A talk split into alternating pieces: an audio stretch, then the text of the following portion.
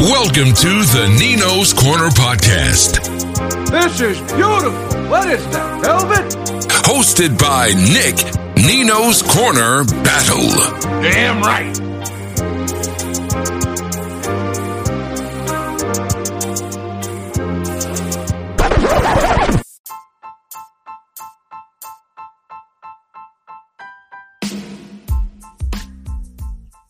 Nino's Corner. It's not just a website. It's not just a podcast. It's a brand and a movement. Go to ninoscorner.com, N I N O S corner.com to get the latest products from Nino. Go to the book section to find Nino's three number one best selling books Can You Love Me? A memoir, a tribute, Battles Blueprint, Five Self Battles to Defeat for Success, and My Wonderful Life and Adoption Story. If you need merchandise, we had that for you too. Our custom Do You Signature Series shirts and other apparel were sure to please. Again, visit www.ninoscorner.com, N I N O S corner.com for more information.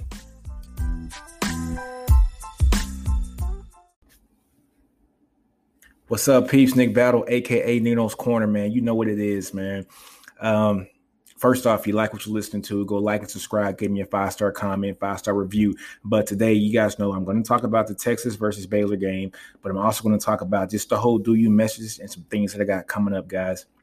So, first off, let's let's dig into the Nino's Corner brand first. You know, so first off, man, you know, this podcast is just not about sports. It's just not about music. This podcast is like a barbershop, right? It's like the barbershop of podcasts where we talk about music, politics, uh, sports, the whole nine. So I'm gonna give you just a small preface of what's gonna happen here in the next week. You know, so I got a great friend of mine, a brother. His name's Langston Colin Wilkins.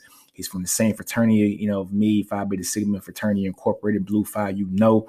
Um, and he is like, he is like me when it comes to music. We are big fans of music, especially hip hop.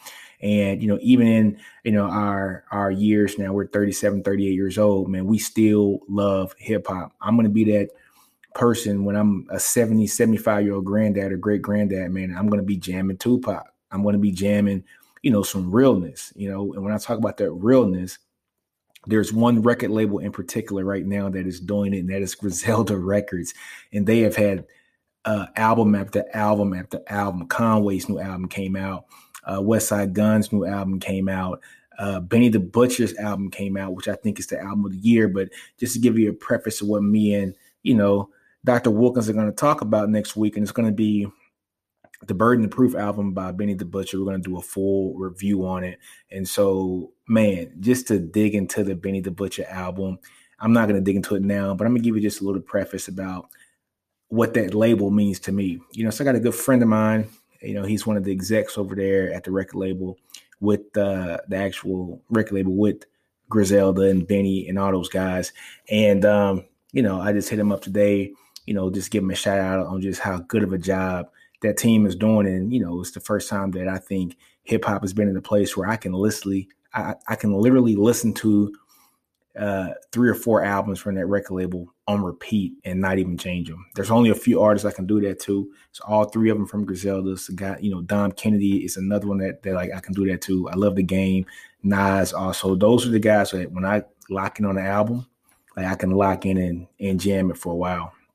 And some underground cats too, like you know, like the Joe Moses and stuff like that. So, but on that note, guys, man, I just want to bring to you guys that little piece that we're going to talk about this next week, but I wanted just to bring it up because, you know, I want to talk about myself to a little bit, you know, the whole Nino's Corner brand, man. Follow your dreams. And that was what my homeboy DJ was able to do. He followed his dreams, man. He was a music guy from the start. Known him since 2010. We were at the Super Bowl together, Miami, uh, when it was the Saints versus the uh, Colts. And me, him, and a couple of our friends, man and we were on stage with Currency. We had a concert, the whole nine. It was it was a hell of a you know weekend, straight business. You know what I mean? So uh, to to to see him where he's at now, following the stream with music is just a blessing, man. So I had to give him a shout out today, and I and I did that. You know, also, man. You know, so I gave him like a little text through the uh, Instagram. So, but in saying that, man, following your dreams, man. You guys know I write books. I got three books out. You know. Uh, my third book, which is the adoption book, you know, which is about my son. You know, uh, he's adopted. If you guys didn't know, but that book's already. I've got like an interview with like an adoption agency because of it. Um, and I'm trying to get that place into different adoption agencies so that they can have that for birth, medicine, things that nature. Long story. My second book, which is the self help book, I got a contract with that for you know a middle school. Great. The first book, guys, was my best selling book. It's the hardest one I try to get a contract with. I'm trying to get this out to like colleges, man. And so everything that's been happening with the, you know, like systemic racism and things of that nature, I think this book really fits into that. So I've been like every night emailing colleges. You know, hopefully one of them will pick up you know, and get this into their curriculum. But, you know, that's just a little bit about myself and the brand, man. We've been doing some good things. Uh, the clothing line's doing really well. You guys see, I got to do your shirt. My son's wearing, he's wearing the line to school and stuff. So the kids are liking it. Um, you know, so I got the kids line too. And I got three models now that are going to be doing some shoots for me. So those should be coming up real soon, man. Um, but man, hey, follow your dreams, but do what you got to do. You guys know, like I said, I write the books. I'm a sports analyst, which is why I got the Horns Corner portion coming on after this, right? We're going to talk about the Texas game. Uh, you know, I just do a lot. I make beats. And what I think I'm going to do now, which I'm going to talk to my boy Langston about this next week, but you know, I got a lot of music, guys. I got like 50 to 75 songs on iTunes for people that I produce music for. And just hearing that organic Griselda music, I think I'm going to start releasing some beats that I've never released, like maybe one a week or like maybe one every two weeks, uh, just to get the sound out there, man. Uh, because I, you know, I love hip hop, I love music. Um, so hey, more on that next week when I talk to Dr. Langston Colin Wilkins. We're going to do that full preview of the or the full review of the Benny the Butcher Burden Proof album. Now, guys, on that note, guys, let's go to a small break, man, and we're going to talk about the Texas and the Baylor game. And we're back, guys, man. So we're in the Horns Corner portion of the Nino's Corner podcast. So today we're going to talk about the game that happened this weekend, Texas versus Baylor. All right, so Texas wins the game. You guys know I have my own custom Nino's Corner number, so the NCN. So when you hear the NCN, Nino's Corner number. So the average NCN for an NCAA offense is 40 points. Texas had 58.6. Baylor had like 48.3. Uh, I'm sorry, 58.6 and 48.3. Yeah. So on that note, what does that tell you? Texas's offense was, you know, better than the Baylor offense. Uh, Baylor could not run the ball, and that's kudos to the Texas defense. Uh, but Texas could run the ball, and I think that's what separated the game. Uh, you know, so the, the, actual leading rusher for Texas was Sam Ehlinger again, which needs to stop. We need to have a running back be the leading rusher for this team. Sam cannot do it all, but we are making him do it all. And, and it's a discredit to his talent and the services to, to where we have to basically depend on him to lead us uh, in everything for us to be efficient. Where would this team be without Sam? So, in saying that, guys, I'm a little befuddled in the running game by just a running back rotation. So the first two games, uh, I think Roschon Johnson started. The next two games, Keaontay Ingram started. And in the fifth game, Bijan Robinson started, true freshman from Arizona, five star recruit, number one running back in the nation. So how does this play out, guys? I don't know. But the guy who was your your your guy who had all the power. He was almost your workhorse last year, and and Johnson only got one carry in this fifth game, which I think is absurd. Um, he's been so loyal to the team. I think he would get more than just one carry. He had one carry one catch. Bijan Robinson started. He had a couple nice flashes, but of course, Sam was the guy who led this team in rushing. Got to stop it at that, guys. He cannot lead this team in rushing and passing. But how do we do this? Texas ends up playing uh, Oklahoma State here on this uh, upcoming Saturday on Halloween. So Texas has to win this game to keep winning the Big 12. Can they do it? Yeah. Would they do it? Yeah, I don't know. They got to win out. They got five more games, right? So if they win out the next five games, the, the Big 12 is wide open right now, right? Everett has two losses. Uh, Texas has two losses. You know, um, Oklahoma has two losses. I think TCU has a couple losses also, but Oklahoma State's sitting there with just one, well, with no losses. Texas has to run the table in order for them to have a, an opportunity to play for the Big 12 championship. But let's not talk about the Big 12 championship right now. Let's take it one game at a time and let's just go back and focus on this game against Baylor. So, what did Texas do right? Texas did right was run the ball with Sam. Uh, got the ball to different receivers, which is another problem I think that Texas has. Even though it's something that they did right, the problem is I don't think Texas has a go to receiver. You know, I was looking at just a film over the past three years. So the first year we had Reggie Hemphill Mapps, who was in the slot. Okay. And he had a very good and very productive year. He ends up transferring. I don't know why. Then we had Lil'Jordan Humphrey in the slot, who had one of the top five receiving seasons in the uh, program history. And he ends up going to the NFL. Okay. And in the next year, we have Devin Duvernay in the slot, who ends up having probably the second best uh, season of any wide receiver to ever, you know, grace foot on this campus. He ends up, you know, getting drafted in the third round, playing for the Baltimore Ravens. So you think the slot position is the position that is going to get the most attention and the position that this coaching staff loves and players are going to have an opportunity to thrive. So what happened? I thought Jake Smith and I thought that Jordan Whittington were going to be those two guys to thrive in this slot position. Jake Smith has been injured a lot, so is Jordan Whittington. But Jake Smith played yesterday. Jake Smith played in the first game. There has just not been a lot of production from the slot position, and I just don't know why. Uh, I think the most productive guy this year has been Joshua Moore, and he, and I think he only has like 200 yards receiving this year, maybe 250.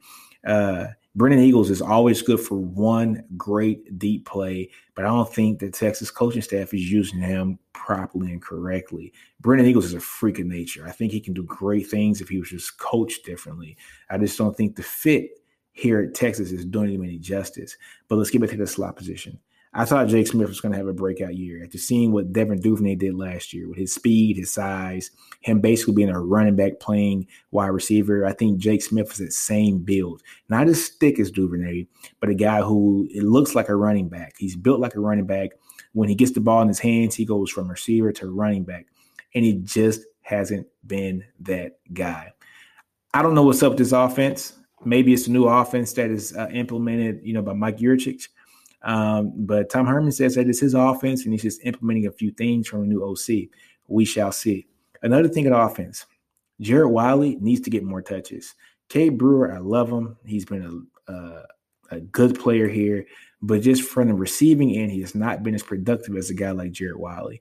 Jared Wiley needs to get more touches. He needs to be more uh, implemented into this offense to be success. He averaged 35 yards of reception yesterday. He had four targets, two catches for 70 yards, 35 yards of reception. Hell of a game for him. We need to see more of him. He's a playmaker when he gets the ball in his hands. And Sam knows he's a playmaker because in the interception that he threw, guess who he's trying to feed the ball to? Jared Wiley. Threw it in double coverage, but that's the guy that's making plays for him. All right. Next thing in offense size, offensive line. Sam Cosmi needs to come in for another year. I guarantee if you ask him uh, whether he would be impressed with the film that he put out there uh, for his potential last year, he's going to probably tell you not no, but hell no. So just the season that's been coming on, I think Sam Cosmi is due to come in for another year. I don't think he's ready for the NFL. A lot like with Connor Williams. I know he left to go to the NFL, and the Cowboys moved him to guard, and it's just not really his strong suit. He's not that thick of a body guy, and him playing guard is probably not the best thing. And it showed these these first couple years. Um, but that's the offensive side of the ball. We could talk for hours on that, but let's go to the defensive side of the ball. Okay, defensive side of the ball. Both teams didn't grade that high on the uh, scale for NCN defense. 45 points is the NCN defensive average score for uh, an NCAA D defense. Texas had a, like a 44.7 or something like that. So basically, right at a 45, which is right at average, and Baylor was slightly below that. Now, to me, the number's a little bit deceiving because Texas did stop the run, but they gave up some some pass plays. Um, they gave up a bunch of first downs when they didn't have to, uh, but they did. They were a bend not break defense, meaning that they Baylor was able to march down the field. I wouldn't say at ease, but they were able to march down the field uh, and and pass on the field. And Charlie Brewer did did pass the ball pretty well, uh, but they did not break. They did not let Baylor score touchdowns. Uh, they did their thing. I think they only limited them to what was it, 16 points or so, or or, or 17 points. But but anyways, guys, they did a hell of a job on on the run game, which forced them to be one dimensional. Once they were one dimensional, Texas could pin their ears back, rush the quarterback, and then have the defensive backs uh, actually be able to do their job, and that is to cover wide receivers. But Texas did put some pressure on the quarterback. Shout out, kudos to Moro Ojomo, uh, starting defensive end. Uh, you know, I thought he was more of a, you know, of a defensive tackle, especially on a on a four three line but he actually playing defensive end here. And so you have him playing defensive end. They kicked in Quan Graham to play the defensive tackle alongside Coburn, which those two are having a monster season. They're stopping the run, pushing the pocket up, which is amazing. Um, and then they got Joseph Ossai, who is on the other defensive end slash hybrid linebacker, who's rushing the quarterback, best defensive player. To speak on Joseph Ossai, let's talk about the injury that he had. I know he had an arm injury. Don't know how severe it is, but when he went down in the game, I said, "Oh my God." Uh, this might be the season for the Longhorns. But he was able to come back in, in the late fourth quarter, I think in the last two drives, and ended up, you know, actually helping stop those drives. And Texas wins the game.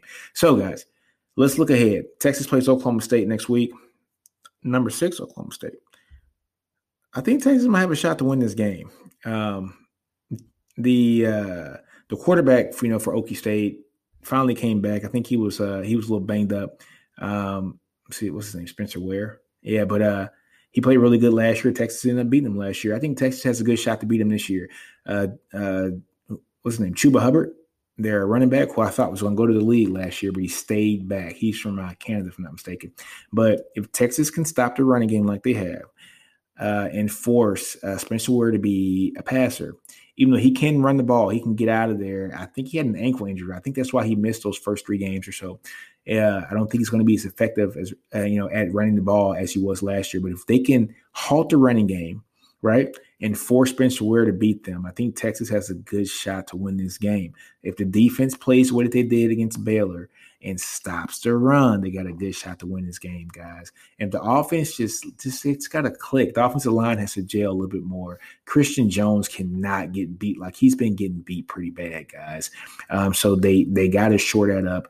The guards have to play better. Um, just the line in general has to play better. But in Sam, I trust. so if I had to put a pick on this, guys, I'm going to go Texas. I think Texas is going to win this game. I think they're going to shock some people. Uh, I think Oklahoma State is good, but I don't think they're as good as advertised. Um, I think Texas is going to win this game. I'm going to say I'm going to say 38 31 Texas. But on that note, guys, man, it's time to go. I got to get out of here, man. Do you? Don't be afraid to fail. Outgrow your environment. Understand your brilliance. And if you can, go check out my homeboy, Alexander Stevens podcast. What is he thinking? What IZ he thinking, man? It's a great podcast. It talks to, talks to the ladies from a male perspective to see what men are thinking. Uh, so, uh, yeah, man, on that note, man, I'm out. Peace out. Talk to you next week.